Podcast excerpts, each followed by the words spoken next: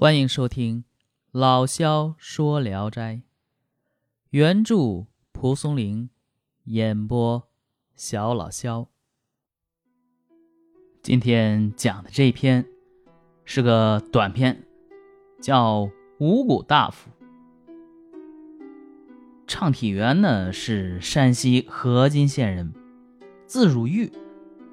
他当秀才的时候，在梦中听见。有人叫他五谷大夫。唱体员醒来非常高兴，认为啊，只是一个仕途的好兆头。后来，唱体员遭遇流寇之乱，被流寇剥光衣服，又关进了一间空屋子里。当时正是寒冬腊月，天气冷得不得了。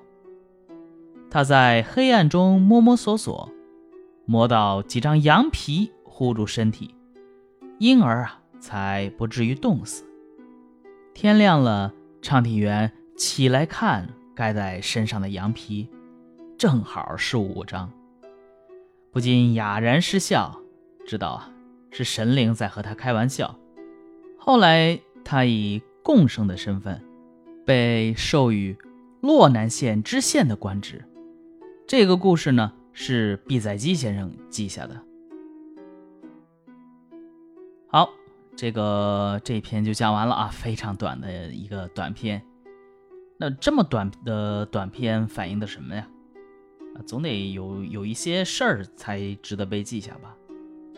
它反映的是啊，科举时代世人热衷功名的侥幸心理。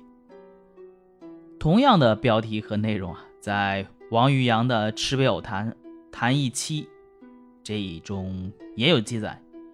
说河津人唱体元者，少时蒙神人呼为五谷大夫，颇以自负。及流寇之乱，体元为贼掠，求治一事，冬夜寒甚，于臂角得五谷皮覆其身，乃悟神语盖系之耳。后以明经氏为洛南知县。